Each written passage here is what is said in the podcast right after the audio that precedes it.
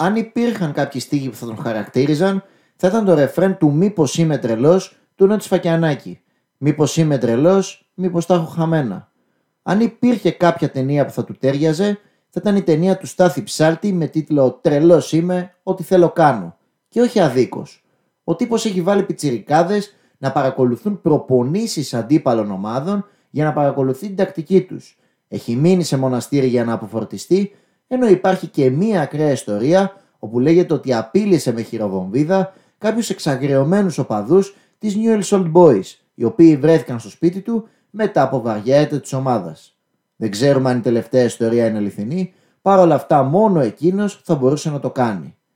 Ο λόγος για τον Μαρσέλο Μπιέλτσα, έναν προπονητή από το Ροσάριο της Αργεντινής, που με το ιδιαίτερο στυλ που τον διακατέχει έχει κερδίσει το σεβασμό των περισσότερων, ενώ ταυτόχρονα έχει επηρεάσει τη φιλοσοφία ενός από τους μεγαλύτερους μαέστρους του ποδοσφαίρου, τον Πέμπ Γκουαρδιόλα.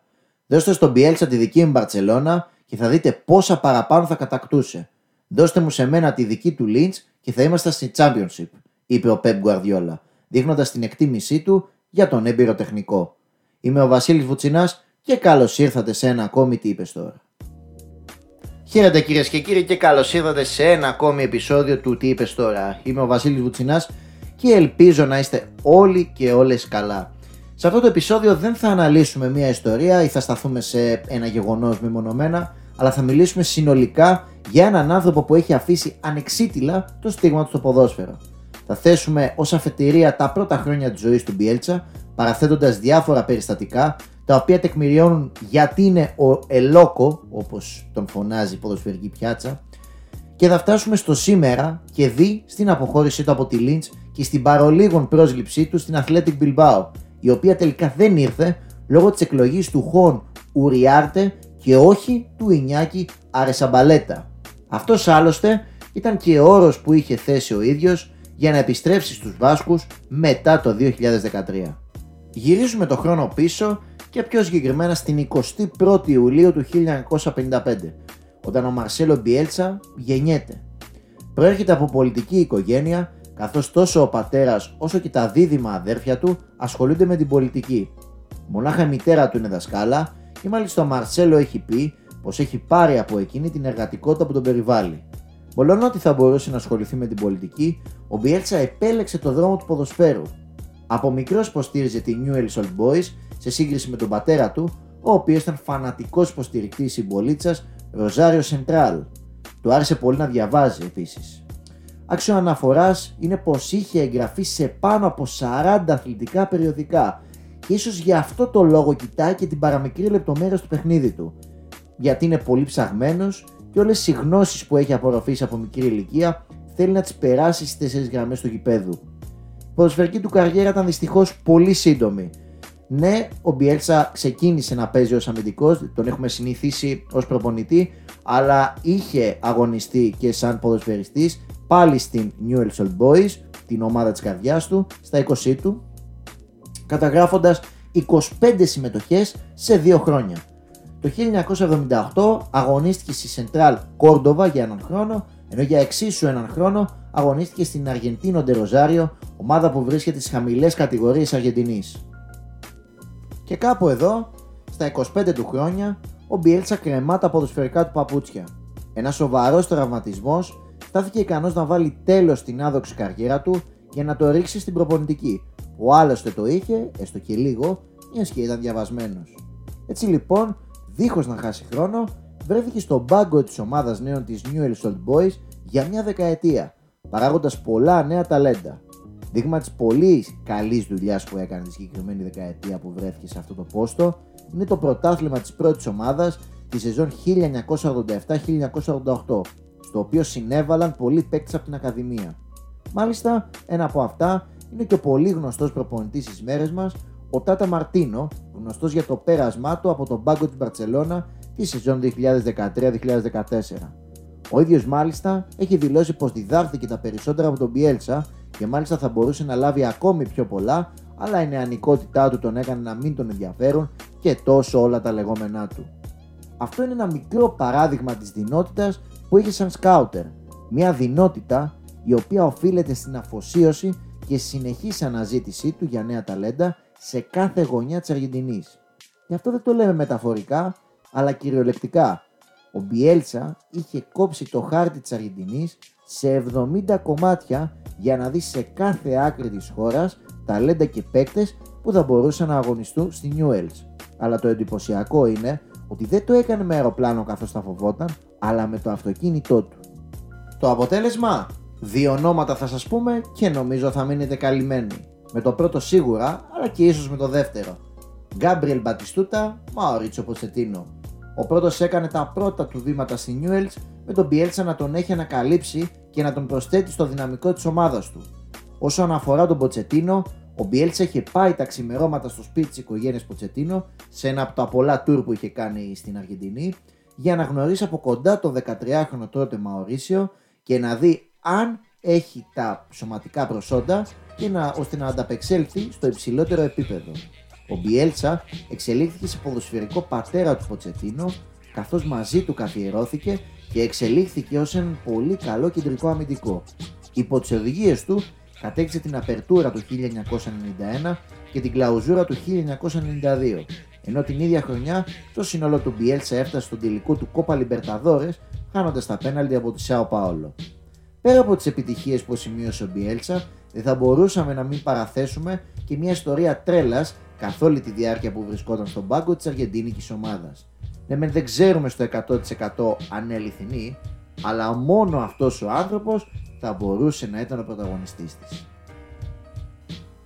Το 1992 οι Old Boys υπέστησαν βαριά εντός έδρασίτα με 6-0 από τη Σαν Λορέντσο για το Κόπα Λιμπερταδόρες. Ο κόσμος εξαγριώθηκε και μαζεύτηκε έξω από το σπίτι του για να διαμαρτυρηθεί. Ο τρελός βγήκε έξω κρατώντας μια χειροβομβίδα απειλώντας πως θα τους τεινάξει όλους στον αέρα αν δεν διαλυθούν. Βέβαια, στη συνέχεια μόνο για διαμαρτυρία δεν θα πήγαιναν, μιας και εκείνη τη χρονιά, όπως προαναφέραμε, η ομάδα του έφτασε στο τελικό της διοργάνωσης. Το 1992 ο Μπιέλτσα έφυγε από την ομάδα της καρδιάς του, αλλά ποτέ δεν σταμάτησε να δρά για εκείνη. Το 2014 και ενώ προπονούσε τη Μαρσέη, κυκλοφόρησε είδηση πως ο Μπιέλτσα πλήρωσε περί τα 2 εκατομμύρια ευρώ από την τσέπη του για να ανακαινιστούν με τα πιο σύγχρονα στάνταρ οι προπονητικές εγκαταστάσεις της Newell's Old Boys. Όπως ανέφερε, ήταν μια μικρή συνεισφορά για την αγαπημένη του ομάδα, αυτή την οποία αγάπησε και στην οποία αγαπήθηκε, περισσότερο από όλες. Περιττό να αναφέρουμε πως το όνομα του γηπέδου έχει δοθεί μπρος τιμήν του. Ακολούθησε ένα πέρασμα από το Μεξικό για λογαριασμό της Atlas και της Αμέρικα για να επιστρέψει στην πατρίδα του και να κοουτσάρει τη Βελέζ Σάρσφιλντ κατακτώντας την κλαουζούρα του 1998. Και σε αυτό το σημείο ο Μαρσέλο Μπιέλτσα κάνει το ταξίδι για την άλλη άκρη του Ατλαντικού για χάρη της Εσπανιόλ. Η θητεία του κράτησε μόλις 9 αγώνες και ο λόγος δεν ήταν τα κακά αποτελέσματα. Ήταν η πρόταση πρόκληση της Αργεντινής να αντικαταστήσει τον Ντάνιελ Πασαρέλα στον πάγκο και να αναλάβει για πρώτη φορά εθνική ομάδα. Και όταν πρόκειται και για αυτή της πατρίδας σου, δεν έχεις παρά να πεις το ναι, πάντοτε με τις αντίστοιχες απαιτήσεις. Φυσικά, όπως ήταν φυσικό επόμενο, δεν έλειψε και η ξεχωριστή επικοινωνία που είχε με τους παίκτες από την πρώτη στιγμή.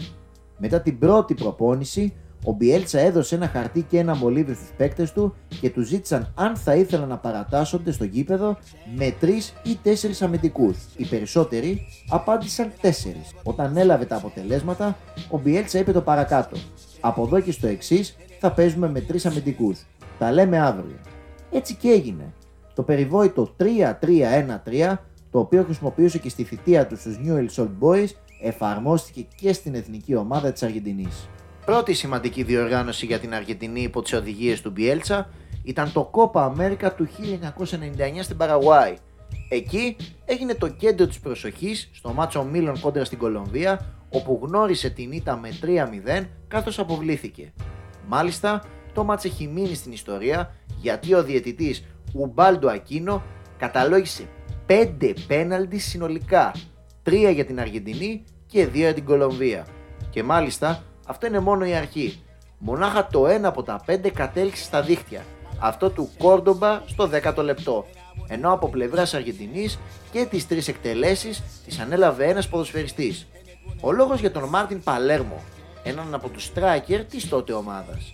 Ο Παλέρμο δεν ήταν και τόσο δεινό κόρε στο συγκεκριμένο παιχνίδι, καθώς έστειλε την μπάλα out στα δύο από τα τρία πέναλτι, ενώ το άλλο το απέκρισε ο Καλέρο. Στη συνέντευξη τύπου, ο Μπιέλτσα ήταν σχηθροπό.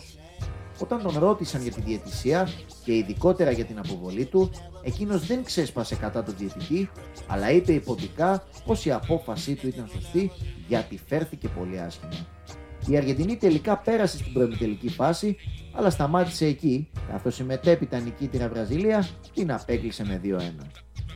Επόμενη διοργάνωση, το Μουντιάλ του 2002 που διεξήχθη στην Ιαπωνία και την Νότια Κορέα.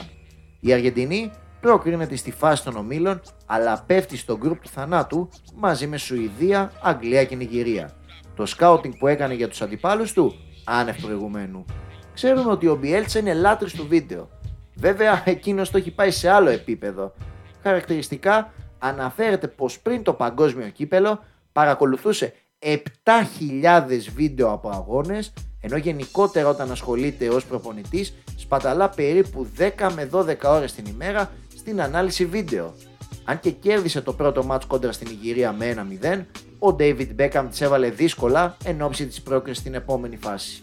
Στο μεταξύ τους παιχνίδι, ο πρώην Άγγλος Superstar έκρινε την αναμέτρηση από την άσπρη βούλα λίγο πριν τη λήξη του πρώτου ημιχρόνου, αφήνοντάς τη στην τρίτη θέση με τρεις βαθμούς, ένα λιγότερο από Σουηδία και Αγγλία.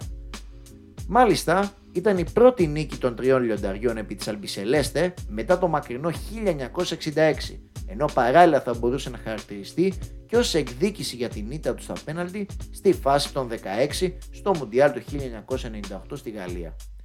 Το 1-1 κόντρα στη Σουηδία την τελευταία αγωνιστική δεν ήταν αρκετό με την Αργεντινή να αποκλείεται από τη φάση των 16 μετά το 1962. Όσο άσχημη κατάληξη είχε το Μουντιάλ το 2002, τόση μεγάλη επιτυχία είχε η Ολυμπιάδα της Αθήνας το 2004. Δίχως να δεχθεί ούτε ένα γκολ, το σύνολο του Μπιέλσα κατέκτησε το πρώτο χρυσό μετάλλιο της ιστορίας στο ποδόσφαιρο, ενώ έγινε η πρώτη χώρα από τη Νότια Αμερική μετά την Ουρουγουάη το 1928 που έφτασε στο υψηλότερο σκαλί του βάθρου; Βέβαια, είχε προηγηθεί και ένα εξαιρετικό κοπά Αμέρικα την ίδια περίοδο, το οποίο έλαβε χώρα στο Περού. Η Αργεντινή έφτασε και πάλι στο τελικό κόντρα στη Βραζιλία, αλλά ο Αντριάνο με ένα γκολ της καθυστερήσει του αγώνα έστειλε το μάτι στην παράταση και εν τέλει στα πέναλτι. Εκεί οι Βραζιλιάνοι ήταν πιο ψύχρεμοι, καταφέρνοντας να κερδίσουν τον 7ο τίτλο στην εν λόγω διοργάνωση.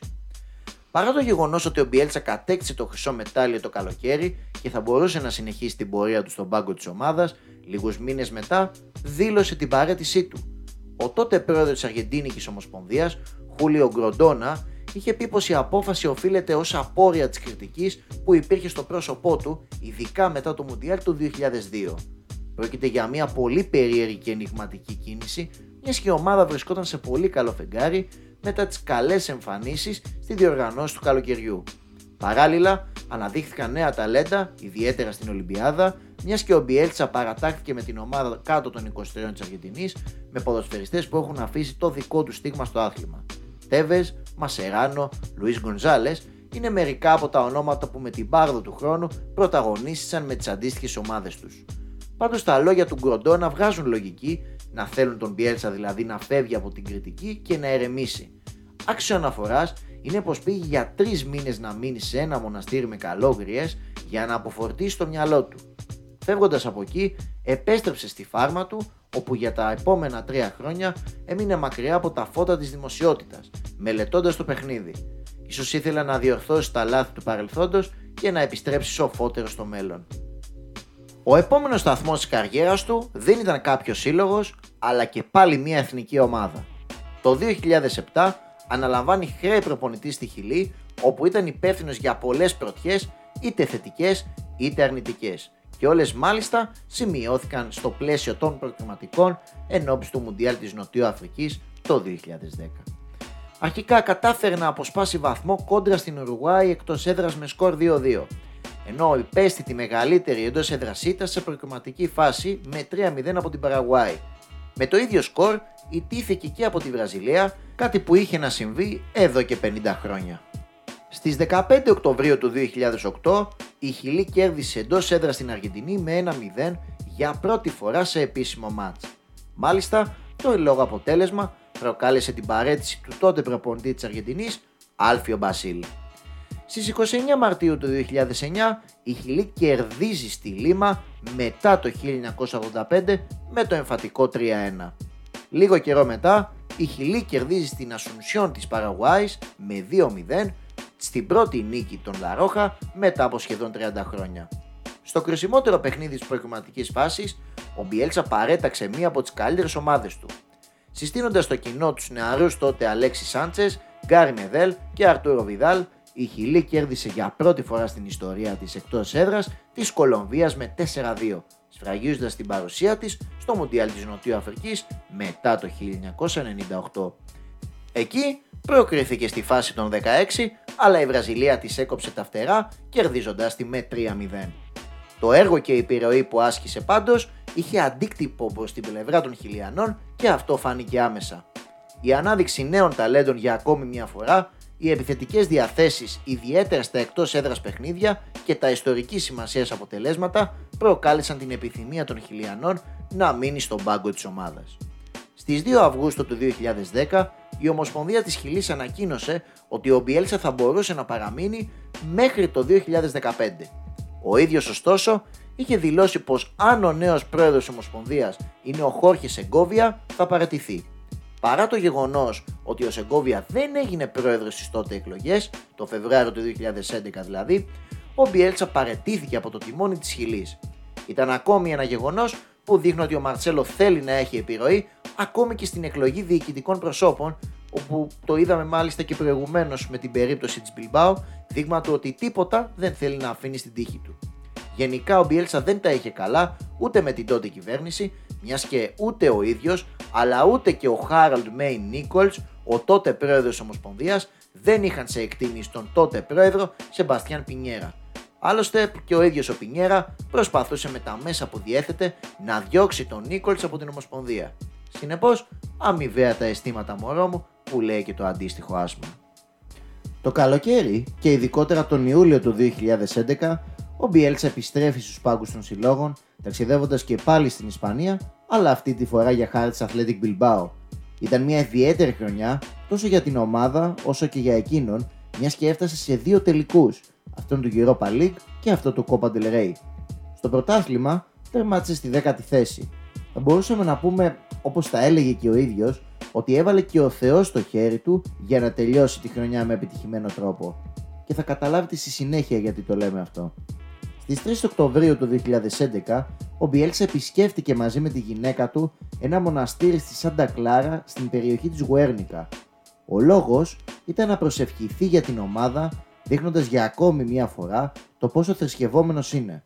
Άλλωστε, όπως είπε και ο ανθρώπους στο μοναστήρι, έχει μια θεία που έχει βαθιά πίστη στο Θεό γεγονός που ακολούθησε και ο Μπιέλτσα.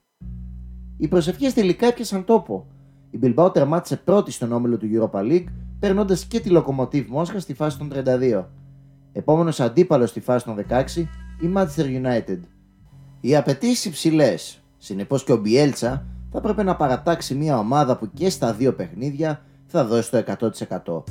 Η ενδεκάδα αποτελούνταν από νέους ηλικιακά παίκτες, πράγμα στο οποίο ο Μπιέλτσα είναι μανούλα να τους αναδεικνύει δηλαδή και να βγάζουν προς τα έξω το ταλέντο τους. Μικέλ Σουσαέτα, Αντώνη Ιρα... Ιραόλα, Ίκερ Μουνιαΐν, Άντερ Ερέρα και Χάβι Μαρτίνεθ αποτελούν μερικά παραδείγματα. Έτσι ακριβώς έκανε και στα δύο παιχνίδια κόντρα στους κόκκινους διαβόλους. Και μάλιστα, στο πρώτο μάτσο του Old Trafford, η Bilbao δεν παρατάχθηκε με το συνηθισμένο 3-3-1-3, αλλά με το 4-3-3, το οποίο είχε ιδιαιτερότητες με βάση τις θέσεις όπου τοποθετήθηκαν οι παίκτες. Είναι κάτι που το έκανε πολλές φορές μέσα στη σεζόν λόγω των πολλών center for που υπήρχαν στην Ισπανία και ο Μπιέλτσα πάντοτε ήθελε έναν αμυντικό παραπάνω συγκριτικά με τον αριθμό των επιθετικών που υπήρχαν στον αγωνιστικό χώρο. Το πρώτο μάτι στο Μάτσεστερ ήταν παράσταση για ένα ρόλο, με τους Βάσκους να φεύγουν με ένα τεράστιο διπλό κερδίζοντας με 2-3. Στον επαναληπτικό, η Bilbao υπερασπίστηκε επάξια του υπέρ της σκορ παίρνοντας νέα νίκη στο Σάμαμες με 2-1 και παράλληλα το εισιτήριο για την οκτάδα. Σαλκές και Sporting Λισαβόνας ήταν τα δύο επόμενα εμπόδια στο δρόμο για τον τελικό της 9η Μαου στο Βουκουρέστι. Εκεί όμως η Ατλέτικο Μαδρίτης, που είχε στο ρόστερ μια πολύ ποιοτική ομάδα με μπροστάρι τον Ραδαμέλ Φαλκάο, της έκοψε τα φτερά επικρατώντας με 3-0. Με το ίδιο σκορ ιτήθηκε στο τελικό του Copa del Rey από την Παρσελώνα τον ίδιο μήνα. Οι μνήμες των χαμένων τελικών του Μπιέλσα στο παρελθόν είχαν ήδη ξυπνήσει. Η επόμενη χρονιά τέλειωσε με αρνητικό πρόσημο. Η Bilbao τερμάτισε 12η στο πρωτάθλημα, ο μέσος Χάβι Μαρτίνεθ έφυγε από την ομάδα για την Bayern Μονάχου, ενώ ο Φερνάντο Γιορέντε δεν είχε και τις καλύτερες σχέσεις με τη διοίκηση λόγω κάποιων διαφωνιών ως προς το συμβόλαιό του. Έτσι, στις 30 Ιουνίου του 2013, ο Μπιέλσα πήρε την πόρτα της εξόδου δίχως να ανανεωθεί το συμβόλαιό του. Το Μάιο του 2014, ο Μπιέλσα επέγραψε συμβόλαιο διετίας με τη Μαρσέη, όντας ο πρώτος Αργεντίνος προπονητής που θα καθόταν στο, στον πάγκο των Μασαλών. Η πρώτη χρονιά δεν ήταν απογοητευτική, τερματίζοντας στην τέταρτη θέση. Η έναρξη όμως της νέας σεζόν βρήκε τον Μπιέλσα σε αντιπαράθεση με τη διοίκηση της ομάδας με αποτέλεσμα να αποχωρήσει στις 5 Αυγούστου του 2015 μετά την αρνητική πρεμιέρα στο πρωτάθλημα κόντρα στην ΚΑΕΝ. Παρά το σύντομο πέρασμά του, ο Μπιέλσα κατάφερε και πάλι να ασκήσει επιρροή σε ποδοσφαιριστές της ομάδας, οι οποίοι τώρα βρίσκονται στο υψηλότερο επίπεδο. Χαρακτηριστικό παράδειγμα αποτελεί ο Μπεντζαμίν Μεντί, ο Γάλλος αριστερός μπακ που τώρα αγωνίζεται στη Manchester City βρισκόταν στην ομάδα του Μπιέλτσα και ο ίδιος ήθελε να ανεβάσει την απόδοσή του με έναν ξεχωριστό τρόπο.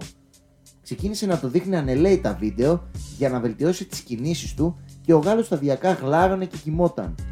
Με κάποιον περίεργο τρόπο όμως, ο Μπιέλτσα φαινόταν ότι ήταν ευχαριστημένος με αυτό. Σιγά σιγά το ενδιαφέρον του Μεντί αυξήθηκε για αυτά που έβλεπε και ξεκίνησε να μένει ξύπνιος και να παρακολουθεί. Απόλυτα ικανοποιημένος ο Μπιέλτσα, είπε στον παίκτη του πως αν τον πίεζε θα έχανε το ενδιαφέρον του μια για πάντα για όσα έβλεπε, ενώ έτσι σταδιακά κατάφερε και του κέντρισε την προσοχή. Παρότι δεν είναι πάντα οι πιο συνηθισμένες, οι μεθοδοί του είναι αποτελεσματικές. Ο Μεντί βρίσκεται από το 2017 στους πολίτες και εκείνες τις μέρες, πρωτού πάρει την απόφαση για να πάει στο Μάτσεστερ, ζήτησε τη γνώμη του Μπιέλτσα. Μιλώντας στο The Football Show του Sky Sports, ο Γάλλος παγκόσμιος πρωταθλητής εξήγησε σχετικά. Πριν πάρω μεταγραφή στη City, μίλησα στον Πιέλτσα και ζήτησα τη γνώμη του. Αλλά πριν ακόμα μπορέσω να κάνω την ερώτησή μου, μου είπε κοφτά: Πήγαινε στον Πεπ. Έτσι, έλαβα το μήνυμα και όταν συζήτησα με τον Πεπ Γκουαρδιόλα, κατάλαβα γιατί μου το είπε αυτό. Θεωρώ ότι έχουν πολλές ομοιότητες. Παίζουν περίπου το ίδιο ποδόσφαιρο. Τους αρέσει η κατοχή τη μπάλας και το pressing ψηλά για την επανάκτησή της είναι παρόμοιοι, αλλά κάθε προπονητής έχει κάποια στοιχεία που είναι διαφορετικά. Το να παίζω για τον Πιέλτσα με βοήθησε πολύ, ήταν απίστευτο. Ακόμα και σήμερα συνεχίζουμε να μιλάμε, έχουμε καλή σχέση. Δεν φοβάμαι να πω ότι μια φορά αποκοιμήθηκα σε μία από τις συναντήσεις ομάδας. Ήμουν νέος, πηγαίνοντας εκεί, αλλά μου είπε μια μέρα ότι θα έρθεις και θα παρακολουθήσεις. Και αυτό έκανα. Παρακολουθούσε και τα λάτρευα όλα. Τις τακτικές και τα πάντα. Έκανα πολλές ερωτήσεις, ρωτούσα ξανά και ξανά όλη την ώρα. Δείγμα του ότι ο Μπιέλτσα είναι ένας δάσκαλος, τον οποίο οι μαθητές του δεν βαριούνται ποτέ. Στις 6 Ιουλίου του 2016, ο Μπιέλτσα ανακοινώνεται για λογαριασμό της Λάτσιο. Η θητεία του διήρκησε μόλις δύο ημέρες, γιατί η διοίκηση ήταν απρόθυμη να αγοράσει τους ποδοσφαιριστές που ήθελε. Συνεπώς, με συνοπτικές διαδικασίες μιας και ο Μπιέλτσα δεν θέλει και πολύ όταν τσακώνεται με τις διοικήσεις, να φεύγει από την ομάδα δύο μέρες μετά. Οι ηθήνοντες της Λάτσιο ήταν έξαλλοι μαζί του, φτάνοντας στο σημείο να του κάνουν μήνυση για τη λύση του συμβολέου του, αξιώνοντας το ποσό των 50 εκατομμυρίων ευρώ από τον ίδιο. Το Μάιο του 2017, ο Μπιέλτσα επιστρέφει στη Γαλλία υπογράφοντας συμβόλαιο για δύο χρόνια με τη Λίλ, αλλάζοντας τελείως το ρόστερ της ομάδας, διώχνοντας 11 έμπειρους ποδοσφαιριστές ο Μπιέλσα στράφηκε στο νέο αίμα, φέρνοντας παίκτες όπως ο Νικολά Πεπέ, ο Τιάγκο Μέντες και ο Κέβιν Μαλκούτ. Ο μέσος όρος κειμενόταν στα 22 έτη. Η επερχόμενη προετοιμασία θα ήταν για γερά νεύρα. Όπως είχε πει και ο Ανουάρ Ελγκαζή στο BBC, οι πρώτες δύο μέρες προετοιμασίας ήταν μόνο δοκιμές και μετά από αυτό οι καταστάσεις ήταν σκληροπυρηνικές. Προπονούμασταν στις 10 το πρωί και η δεύτερη προπόνηση της μέρας ήταν σε 6.30 το απόγευμα. Μάλιστα, ο Μπιέλτσα απέτησε τη δημιουργία 20 μικρών δωματίων στο προπονητικό κέντρο του Domaine de Lucen, στα οποία διέμεναν οι ποδοσφαιριστές. Τρώμε εδώ, κοιμόμαστε εδώ, κάνουμε τα πάντα εδώ. Είναι μικρά δωμάτια που έχουν μόνο ένα κρεβάτι, κλιματισμό και ηλεκτρικό ρεύμα. Αυτό είναι όλο. Αν ήθελες να κάνεις ένα ντους, πηγαίνεις στα αποδητήρια. Και έχουμε ένα δωμάτιο με PlayStation και τραπέζι για ping pong. Ο προπονητής είπε πως έπρεπε να είμαστε όλοι μια οικογένεια και όταν τρώμε όλοι μαζί, κοιμόμαστε σε διπλανά δωμάτιο ένας με τον άλλον, τότε γινόμαστε οικογένεια. Είμαστε σαν αδέρφια τώρα. Δυστυχώς αυτό δεν του έπιασε με αποτέλεσμα να αποχωρήσει από το σύλλογο στις 15 Δεκεμβρίου ως απόρρια των αρνητικών αποτελεσμάτων που έφερνε η ομάδα του. Τον Ιούνιο του 2018 ο Μπιέλτσα δοκίμασε την τύχη του στην Αγγλία και εν προκειμένου στη Lynch, η οποία τότε βρισκόταν στη Championship, αντικαθιστώντας τον Paul Bottom. Υπέγραψε συμβόλαιο 2 ετών, όντας ένας από τους ακριβότερους προπονητές στην ιστορία της ομάδας. Εννοείται πως ήξερε ακριβώς που πήγαινε, δεδομένου ότι είναι λάτρης στο βίντεο και θέλει να ξέρει με τι ομάδα έχει να κάνει, αλλά και με ποιους αντιπάλους. Ο Άγκου Κίνιαρ δήλωσε μετά την ανακοίνωση του Bielsa από τη Leeds πως όταν πρώτο συνάντησε τον ιδιοκτήτη της ομάδας Αντρέα Ραντιτσάνη για να συζητήσουν την υπογραφή του συμβολέου, είχε ήδη παρακολουθήσει κάθε παιχνίδι της ομάδας από την περσινή σεζόν, ενώ είχε και εικόνα από τους κυριότερους αντιπάλους της. Η Λίντς ξεκίνησε δίχως φρένα στο νέο πρωτάθλημα, κάνοντας τις τρεις πρώτες αγωνιστικές τις άριθμες νίκες, κάτι που είχε να πετύχει από τον Οκτώβριο του 1974 ο Τζιμι Άνφιλτ. Με το 2-0 κοντρα στη Ρότερχαμ, την επόμενη αγωνιστική, ο Μπιέλτσα έγινε ο πρώτος προπονητής στην ιστορία της ομάδας που πετυχαίνει 4 σερί νίκες στα πρώτα 4 μάτς. Παρά τους τραυματισμούς, το Δεκέμβριο του ίδιου χρόνου η Leeds βρισκόταν στις θέσεις που οδηγούσαν στην απευθεία άνοδο στην Premier League. Απόδειξη της πολύ καλής δουλειάς που έχει κάνει ο Μαρτσέλο στην ομάδα. Φυσικά δεν θα μπορούσε να μην εμπιστευτεί και τα νέα παιδιά που ανέκαθεν κάνει στις ομάδες που προπονεί. Μέχρι το Δεκέμβριο ήδη 10 ποδοσφαιριστές κάτω των 21 είχαν κάνει τον τεμπούντο τους. Στις 11 Ιανουαρίου του 2019 η Leeds κέρδισε με 2-0 την Derby County του Frank Lampard και διήβρινε τη διαφορά από τις άλλες ομάδες στη μάχη για την κορυφή. Ένα μάτς το οποίο έμεινε χαραγμένο στη μνήμη των θεατών όχι για το σκορ αλλά για το παρασκήνιο. Στο πλαίσιο της προετοιμασίας της Derby για τον ελόγο μάτς, οι ηθήνοντες των κρυαριών κάλεσαν την αστυνομία καθώς κάποιος κινούνταν έξω από το προπονητικό της κέντρο με ύποπτο τρόπο. Η αστυνομία βρήκε έναν άνδρα με κιάλια και μία πέντσα, ο οποίος ταυτοποιήθηκε ως άνθρωπος του προπονητικού team της Lynch United και απομακρύνθηκε. Βέβαια, απαντώντας σε ερωτήσεις φίλων της Lynch στο Twitter, η αστυνομία του Derbyshire δηλώνει πως έγινε απλά έλεγχος ρουτίνας και δεν βρέθηκε άνοιγμα στο φράχτη, ενώ απλά ζητήθηκε από τον ευρισκόμενο σε δημόσιο έδαφος άνδρα να απομακρυνθεί ευγενικά μετά το τηλεφώνημα από πλευράς Derby County. Την Παρασκευή, λίγες ώρες πριν την αναμέτρηση του Elland Road, τα κρυάρια έκανε επίσημη καταγγελία για κατασκοπία, καθώς ο Λάμπαρντ διέκοψε την προπόνηση εξαιτίας του συμβάντος. Σε συνέντευξη στο τηλεοπτικό δίκτυο Sky Sports πριν τον αγώνα, ο Μαρσέλο Μπιέλσα ανέλαβε πλήρως την ευθύνη και τόνισε πως ο ίδιος έστειλε ένα μέλος του τεχνικού team για να παρακολουθήσει την τελευταία προπόνηση των αντιπάλων και πως ο σύλλογος δεν είχε γνώση του συμβάντους. Μάλιστα, είπε πως δεν θα απολογηθεί καθώς δεν το θεωρεί παράνομο, αλλά είναι τακτική που χρησιμοποιείται ευρέως σε πολλές χώρες και είναι παράλληλα έτοιμος να δεχτεί τις όποιες κυρώσεις είτε από το σύλλογο είτε από την Ομοσπονδία. Μετά το τέλος της αναμέτρησης, ο Φρανκ Λάμπαρντ δήλωσε πως αυτή η κίνηση ναι, δεν συνάδει με το fair play και πως ξεπεράστηκαν τα όρια. Την ίδια ώρα, η Ποδοσφαιρική Ομοσπονδία ανακοίνωσε πως θα μελετούσε την υπόθεση. Αξίζει να σημειώσουμε πως σε εκείνη την περίοδο επανεμφανίστηκε συνέντευξη του Αντρέ Βίλα Μπόα στην εφημερίδα Telegraph το 2011, στην οποία δήλωσε πως όσο ήταν βοηθός του Ζωσέ Μουρίνιο, ένας τρόπος με τον οποίο συνέλεγε πληροφορίες για αντιπάλους ήταν μέσω παρακολούθησης incognito των προπονήσεών τους, ώστε να αλιεύσει παράνομα περαιτέρω πληροφορίες για τα σχήματά τους.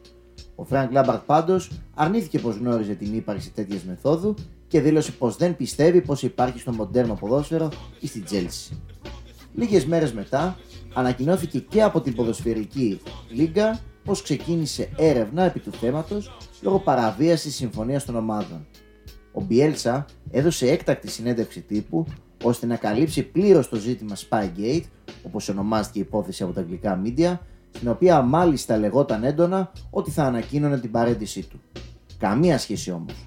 Αρχικά δήλωσε πως είναι ο μοναδικός υπεύθυνος γι' αυτό και πως θα διευκολύνει με κάθε τρόπο τις έρευνες τόσο της Ομοσπονδίας όσο και της Λίγκας, λέγοντας πως έχει παρακολουθήσει προπονήσεις όλων των αντιπάλων της Leeds United φέτος πριν από τις αναμετρήσεις εναντίον τους. Εξήγησε συνέχεια πως δεν είναι κάτι που έγινε με κακή πρόθεση, αλλά ήταν κυρίως ζήτημα υπερβάλλοντα εργασιακού ζήλου και σε νόμιμα πλαίσια, καθώς δεν υπάρχει νομοθεσία κατά της παρακολούθησης προπονήσεων αντιπάλων, καθώς η παρακολούθηση των προπονήσεων προσθέτει ελάχιστες πληροφορίες στις ήδη υπάρχουσες. Αφού τόνισε πως δεν αναζητά δικαιολογίες για τη συμπεριφορά του και θεωρεί πως περισσότερες πληροφορίες συγκεντρώνονται μέσω των συνεργατών του χωρίς την παραπάνω μέθοδο, σηκώθηκε και άνοιξε μία παρουσίαση μέσω PowerPoint με τους δημοσιογράφους να παρατηρούν σαστισμένοι. Ξεκινώντας, ο Αργεντίνος τεχνικός παρουσίασε αρχαία από τους 51 περσινούς αγώνες που έδωσε Derby County, τονίζοντας πως ο καθένας από αυτούς αναλύθηκε επί 4 ώρες ξεχωριστά, με στόχο τις περισσότερες δυνατές πληροφορίες για ποδοσφαιριστές που υπάρχουν και στο φετινό ρόστερ της. Επίσης, έκανε ανάλυση των αναμετρήσεων με την Chelsea και τη Manchester United. Στη συνέχεια, με βάση τα φετινά της παιχνίδια, έδωσε με λεπτομέρειες στατιστικά στοιχεία για κάθε ποδοσφαιριστή των κρυαριών, αλλά και για κάθε έναν από τους τέσσερις σχηματισμούς που χρησιμοποιούν. Μάλιστα, έδειξε και ποιο σύστημα δυσκολεύει περισσότερο την Derby, ενώ στη συνέχεια ανέλησε και τους τρόπους εκτέλεσης των στημένων, δείχνοντας ακόμη και τι σημαίνει το κάθε νεύμα του Χάρι Wilson πριν από αυτές. Τόνισε πως τα βίντεο που παρουσιάζουν τις αμυντικές αδυναμίες της ομάδας του Λάμπαρτ έχει συμπυκνωθεί υλικό από τα 40 λεπτά σε μόλις 8, ώστε να είναι εύκολα για την ανάλυση από τους ποδοσφαιριστές του. Ενώ έφερε και ως ατομικό παράδειγμα τις οδηγίες που δόθηκαν στον Έστζαν Αλιόσκι που χρησιμοποιήθηκε ως αριστερός οπισθοφύλακας ανάλογα με το ποιον θα αντιμετώπιζε στην πτέρυγά του. Για άλλη μια φορά λοιπόν, ο Ελόκο χτύπησε με το δικό του ιδιαίτερο τρόπο. Ο καθένας μπορεί να έχει τη δική του άποψη αναφορικά με το ζήτημα, όλοι όμως οι ρομαντικοί του ποδοσφαίρου συμφωνούν πως ο Μπιέλτσα είναι αυτό που λένε στη Μεγάλη Βρετανία one of a kind. Στις 18 Φεβρουαρίου η Αγγλική Ομοσπονδία κατέλαβε πρόστιμο στη Λίντς της τάξης των 200.000 λιρών, ενώ μάλιστα εξέδωσε ένα νέο νόμο που απαγορεύει την παρακολούθηση προπόνηση άλλης ομάδας 72 ώρες πριν το μάτς. Και επειδή πέρα από λόκο, ο Μπιέλτς έχει δείξει ότι είναι και σενιόρ, πλήρωσε εξ ολοκλήρου το πρόστιμο καθώς ήταν δικό του το φταίξιμο. Η σεζόν προχωρούσε και η Lynch βρισκόταν στις θέσεις των play-off, έχοντας παρατάφτα μαθηματικές ελπίδες για απευθείας άνοδο. Την τελευταία αγωνιστική αντιμετώπιζε την Aston Villa στο Elland Road. Η Lynch σκόραρε στο 72ο λεπτό, αλλά παράλληλα ένας παίκτης της Aston Villa βρισκόταν στο έδαφος. Οι ποδοσφαιριστές των χωριατών ήταν έξαλλοι και ήταν στα χέρια με εκείνους της Leeds με το διαιτητή να αποφασίζει τελικά να αποβάλει τον Ανουάρ Γκαζί που ήταν από τους λίγους παίκτες που δεν συμμετείχαν στα επεισόδια. Αμέσως μετά, ο Μαρσέλο Μπιέλσα, αφού μίλησε με τον τότε βοηθό στη Βίλα Τζον Τέρι σε έντονο ύφος, έδωσε ουρλιάζοντας εντολή στην ομάδα του να δεχθεί γκολ, ώστε να ρεφάρει το γκολ που πέτυχε κόντρα στο fair play. Οι παίκτες του υπάκουσαν, εκτός από τον Πόντους Γιάνσον, που προσπάθησε μόνος του να κόψει τον Άλμπερτ Αντόμα, ο οποίος πάντως τελικά σκόραρε στο 77ο λεπτό. Με το συγκεκριμένο αποτέλεσμα επιβεβαιώθηκε και μαθηματικά η άνοδος της Sheffield United στην Premier League. Η Leeds έμεινε να παλεύει στα play-off της Championship όπου αποκλείστηκε στα ημιτελικά από την Derby αλλά αυτή η κίνηση του Bielsa του απέφερε το βραβείο του Fair Play από τη FIFA για το 2019. Η επόμενη σεζόν ξεκίνησε όπως ακριβώς και η προηγούμενη με πολλά θετικά αποτελέσματα και με συνεχής παρουσία στην κορυφή της βαθμολογίας δείχνοντας πιο έτοιμη από ποτέ να επιστρέψει σε σαλόνια της Premier League μετά από 16 χρόνια. Όλα αυτά μέχρι το Μάρτιο του 2020, όταν η πανδημία έκανε την εμφάνισή της, φρενάροντας προσωρινά τα όνειρα. Τον Ιούνιο το πρωτάθλημα ξεκίνησε και πάλι και η Leeds συνέχισε από εκεί που σταμάτησε. Στις 17 Ιουλίου, με δύο αγωνιστικέ να απομένουν, κλείδωσε την άνοδο για την Premier League, τελειώνοντας μάλιστα στην κορυφή 10 βαθμούς πάνω από τη West Brom. Ο ενθουσιασμός του κόσμου ήταν φανερός, ονομάζοντας έναν δρόμο στο κέντρο της πόλης με το όνομά του, κάνοντας έτσι μια μικρή πράξη μέσα στη μεγάλη χαρά που τους προσέφερε ο καλύτερος προπονητής της Championship για εκείνη την περίοδο. Η παρουσία της Lynch στην Premier League ήταν γεγονός και όλος ο κόσμος περίμενε διακαώς τι πλάνο θα παρουσιάζει ο τρελός.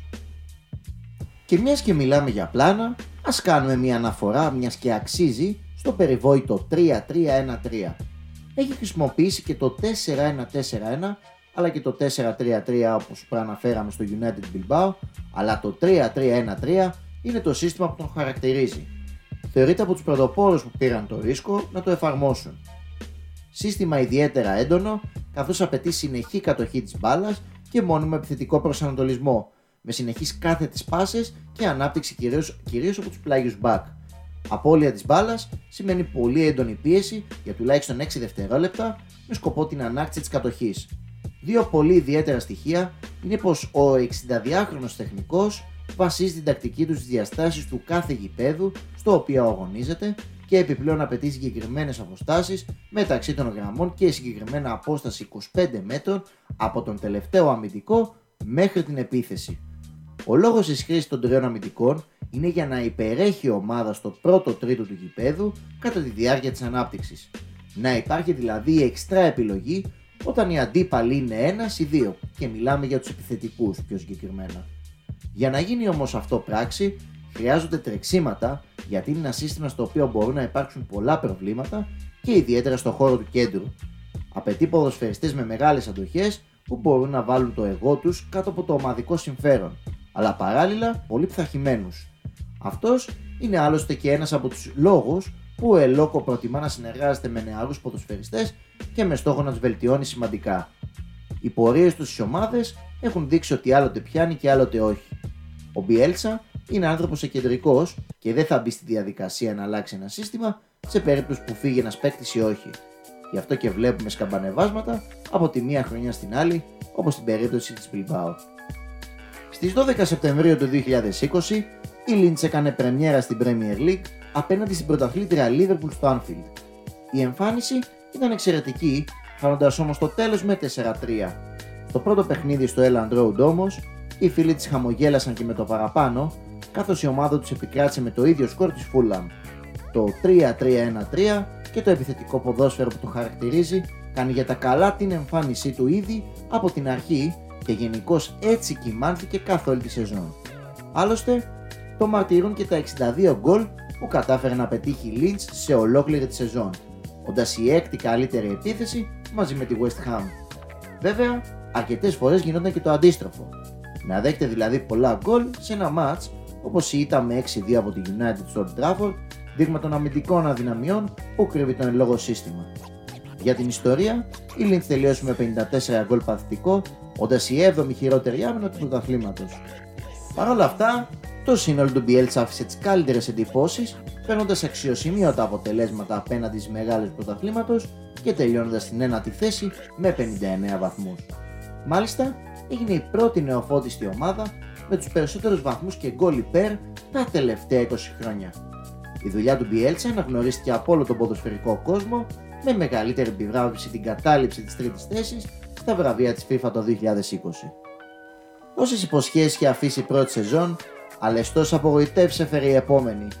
Με τα παγόνια να βρίσκονται στα μέσα Φλεβάρι στη 16η θέση, 7 βαθμούς πάνω από τη ζώνη του υποβιβασμού, έχοντας συνεχή ανεπιτυχή αποτελέσματα και συντριβές, όπως το 7-0 από τη Manchester City και το 6-0 από τη Liverpool, ο ιδιοκτήτης Αντρέα Ραντιτσιάνη αποφάσισε να βάλει τέλος συνεργασία του με τον Πιέλτσα μετά από 3,5 χρόνια.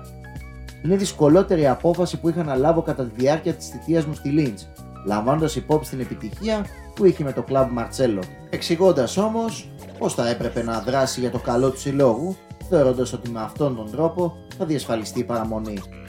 Αντικαταστάτης του, ο Τζέσε Μάρς, ο οποίος στο τέλος έσωσε την παρτίδα στις τελευταίες αγωνιστικές. Ο 48χρονο προπονητής, στον πρώτο του καιρό στον πάγκο, πέταξε βέλη προς τον Μπιέλσα, λέγοντας ότι εκείνος ευθύνεται για τους πολλούς τραυματισμούς που υπήρχαν εκείνη την περίοδο. Οι πολλοί τραυματισμοί που έχουμε έχουν άμεση σχέση με τη μεθοδολογία της προπόνησης. Οι παίκτες ήταν υπερβολικά προπονημένοι. Με ανάγκασε να προσπαθώ να τους συνεφέρω από εβδομάδα σε εβδομάδα, από αγώνα σε αγώνα, τόσο σωματικά όσο και πνευματικά. Σε 170 παιχνίδια, ο Μπιέλσα γεύτηκε τη χαρά της νίκης 80 φορές, ιτήθηκε 57, ενώ 33 μάτς έληξαν ισόβαλα. Είναι η ομάδα με την οποία έχει γνωρίσει τις περισσότερες νίκες. Είναι ο σύλλογος στον οποίο έκατσε το μεγαλύτερο χρονικό διάστημα. Ανήκει ασυζητητή στο κλαμπ των προσωπικότητων που αγαπιούνται πολλό από τους φίλους της Lynch. Και πώς να μην τον αγαπούν. Που παρά τα όσα κουσούρια και ιδιαιτερότητες που διέθετε σαν προσωπικότητα, τις περισσότερες φορές πάντα έβρισκε τον τρόπο να φέρει τη λύτρωση. Από τότε και μέχρι σήμερα, ο Μπιέλτσα βρίσκεται στην ανεργία. Λίγο έλειψε να βρει καταφύγιο και πάλι στην Μπιλμπάο, αλλά η εκλογή του Προέδρου Χόνου Ριάρτε άλλαξε τα σχέδια με τον Ερνέστο Βαλβέρδε να επιστρέφει για τρίτη φορά στον πάγκο της εν λόγω ομάδας. Περιτώ να πούμε ότι παρά το γεγονός που δεν κατάφερε να δέσει τη επιστροφή του, έκανε και πάλι αισθητή την παρουσία του. Είδε και τα 45 παιχνίδια της περασμένης σεζόν και μερικά από την ομάδα νέων του συλλόγου. Υπήρξαν συνολικά 90 παιχνίδια που αναλύθηκαν και αναλυθούν αποφάσεις σε σύντομο χρονικό διάστημα για τους 40 παίκτες, τους οποίους θα έχει αρχικά στη διάθεσή του μεταξύ των παικτών της πρώτης ομάδας, των δανεικών, των παικτών που μεταγράφηκαν με ρήτρες επαναγοράς και αθλητών που λύνουν το συμβόλαιό τους. Και μόνο που μπαίνει στη διαδικασία να κάνει κάτι τέτοιο, καταλαβαίνεις αυτομάτως το πάθος και την τρέλα που έχει για το άθλημα, για το οποίο και εμείς με τη σειρά μας τρελαινόμαστε, αλλά από διαφορετικό πόστο. Αυτό ήταν λοιπόν ο Μαρτσέλο Μπιέλτσα. Ένας άνθρωπος που από μικρός ήθελε να ασχοληθεί με το αγαπημένο του σπορ και τα κατάφερε. Τόλμησε, πρωτοτύπησε, αμφισβητήθηκε, έχασε, νίκησε και το κυριότερο, αγαπήθηκε από τον κόσμο. Γιατί απλούστατα ο τύπος είναι τρελός και αυτό μας αρέσει. Γιατί όπως και η ζωή, έτσι και το ποδόσφαιρο θέλει λίγη τρέλα παραπάνω για να το βιώσεις έντονα και να το απολαύσεις όπως πρέπει. Και κάπου εδώ ένα ακόμη επεισόδιο του τι είπες, τώρα έφτασε στο τέλος του. Θα ήθελα να σας ευχαριστήσω θέρμα που με ακούσατε μέχρι αυτό το σημείο. Φυσικά μπορείτε να ακούσετε όλα τα προηγούμενα επεισόδια που έχουν ανεβεί στο Spotify και στην πλατφόρμα του Google Podcast αλλά και σε αυτή του Anchor. Βέβαια, μην ξεχνάτε να κάνετε ένα follow στα social media, στο TikTok αλλά και στο Instagram με τίτλο Τι είπες τώρα. Ήμουν ο Βασίλης Βουτσινάς και μέχρι το επόμενο επεισόδιο να είστε όλοι και όλες καλά. Γεια σας.